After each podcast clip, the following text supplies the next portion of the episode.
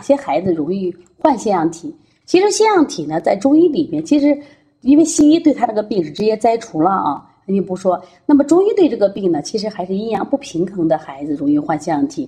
他对这个病呢，一般用的说是热症，就哪热了，是是他上焦热了，上焦是心肺热了，然后这个热往上走，熏蒸到他的扁桃体和腺样体，导致它变成肿大。那么到底是什么样的一个热？到底是什么样的热引起来呢？我们把腺样体基本分了四个类型，我现在给大家讲一下啊。呃，可能有些妈妈没学过中医，说听不懂，但是王老师尽量会讲的更通俗简单一点，让你了解到，就是目前我们在临床调理中基本分为这四个类型啊。像我们发现，就这个喜食肥甘厚腻的孩子，吃的多的孩子，就是脾胃湿热型，这一类的孩子，我发现干什么呀？他容易得腺样体，就吃的比较多。呃，这个家里头给孩子做排骨，一做一大碗，做虾的一吃一二十个。呃，这类的孩子是脾胃湿热，就他吃的真多。那么是因为热居在中焦，又下不去。这类的孩子还容易形成便秘，就会导致什么呀？导致这个腺样体肥大。就是热不往下走，往上走。就刚才讲，对于这类的腺样体，其实是最好调的。为什么好调？你只要控制他饮食，让他少吃就可以了。这里我想分享一个我们调理其实最快的一个宝宝啊，叫我们小妍妍。她实际来的时候应该快五岁了。这个小孩呢，当时是啥？他是因为积食发烧来到我们调理中心，妈妈就跟他讲呀，说了王老师，我这个孩子啊，哎呀，把我整惨了，从小爱生病，我几乎跑遍了我们西安各大医院，他是吧？我把最好吃的都给了我们妍妍，同样呢，我把最好的药也给妍妍吃了，但是这个孩子呢，就是反复生病。那么这个小孩的情况呢，就是吃的太好了，所以说呢，我就说我当当。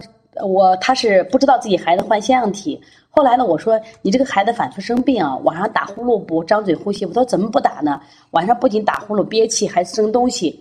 所以这个孩子后来我说你到医院去查，我记得他是五月二十三号，就是二零一四年的五月二十三号去到这个我们西安的儿童医院去查，当即查出来腺样体肥大，大夫就让做手术，全家人都崩溃了，就没想到呀，就是孩子会得这个病，而且要做手术的病。我说你这个病其实好治，为什么？他是脾胃湿热型的，吃太多了。我给你这个孩子你就少吃点这个妈妈其实非常听话，她说我为了孩子，王老师我怎么都行。当时因为孩子上幼儿园嘛，所以说他幼儿园的伙食不好控制，那他就给。当时我也不是建议啊，就我想把这个事实讲一下。这个家长呢就给幼儿园老师一人送了一张五百块钱的卡，他说你我给你送卡的真正意思是让什么呀？我的孩子不吃肉。幼儿园老师呢？孩子不要给孩子再吃肉了。其实很多家长都说，我们肯定也偷偷给老师送东西，是希望老师给我们吃点好的。但这个家长他这种做法就说是，啊，你一定要把他的肉和鸡蛋就挑出来。那这个孩子也是我们调理非常快，当时调了八天，所有的症状都没有了。我记得妈妈当时给我们写了一个分享，我特别感动。她就说，王老师，我从来晚上没睡着过觉，因为这孩子憋气，半夜被憋醒发脾气，都我也睡不着觉。说同样那天晚上八天后的晚上我也没睡着，因为孩子整晚睡觉很平稳，我以为孩子睡过去了。其实听了这个分享，我都想感动的流泪。就说这个妈妈多不容易，得了腺样体，这个孩子这个孩子得了腺样体的家庭，真的妈妈太不容易了。所以说这个孩子八天调了症状没有了，但是这个家长呢又坚持给做保健，又做了好六六十次，一天六十次。现在这个孩子身体是非常好的啊。现在我们来看第二种。就是素体热盛的孩子，这类的孩子有个什么特点？就是不爱盖被子，睡觉心热，睡觉喜翻滚，盗汗严重。另外呢，像我们接的小滋滋呀，他手心儿啊，整个就像鲜红鲜红，像什么呀？就是我们抹了颜色一样。这个小孩只有一岁多，那他得腺样体，是从来没得过病。过年的时候，因为是去年呢，就过年，因为家里是我们咸，就陕西的咸阳，咸阳在农村里边，奶奶带着孩子回老家。回老家以后，奶奶觉着冷呀，就给孩子就睡了电褥子，就睡了二十多天电褥子。这个孩子感冒了好不了，然后呢，大夫呢就给做检查，就发现腺样体肥大，说明这个孩子体质弱。那么对于这种体质热，我们称为肾阴肾阴虚型。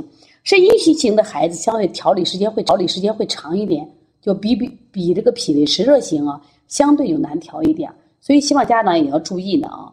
所以说在治疗期间，有的家长就来问。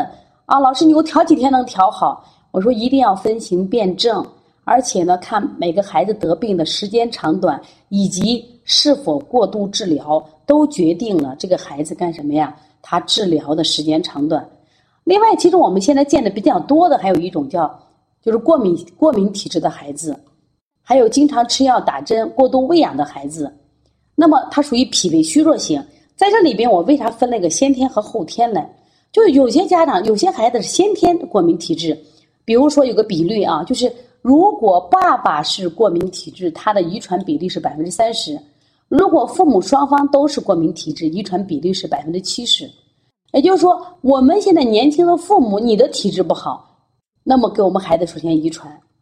为什么过敏体质我们称为脾胃虚弱型？只有脾胃虚弱人、中气不足的人才敏感的很。你放我们强大的人，比如同样的今天刮风天气，你看我们肌肉强的人不冷不热，人家不感冒。有些人一见着风来，他就打个喷嚏，属于脾胃虚弱型的人，他容易什么呀？得这病。喷嚏属于脾胃虚弱型的人，他容易什么呀？这个家长呢，没有一点保健知识，没有一点营养知识，一边过度喂养，吃吃吃，喝喝喝，然后那一边有病了，赶紧去打针吃药。你包括我们腺样体这个做了很多摘除的手术的家长，其实你真是你们当时是哦，就是因为无知呀，无知，所以我们束手无策呀。所以说，我们要提前学习，我们孩子就不会受这种伤害了。这孩子因为过度用药也会形成脾胃虚弱，而且脾胃虚弱其实是万病之源。他现在你看得了腺样体，他其实他很容易得别的病，他也很容易得的。那这一类的孩子呢，是现在我们现代家庭都经常做的事情，以爱的名义来害孩子。今天听课的妈妈，你分享一次，你有没有这样做法？那么像我们给孩子做了一盘排骨。孩子吃了一个，吃两个还不够，爷爷加一块，奶奶加一块，爸爸加一块，妈妈加一块，只要孩子开心就使劲塞，孩子不往外吐，我们还给吃的。这种过度喂养就伤了孩子。当孩子有点小毛病的时候，又紧张的不行，又给过度的吃药打针，所以这样的孩子脾胃就会越来越弱。顺便提一下阿奇霉素，大家知道阿奇霉素呢是专门治疗这个支原体这个肺炎的。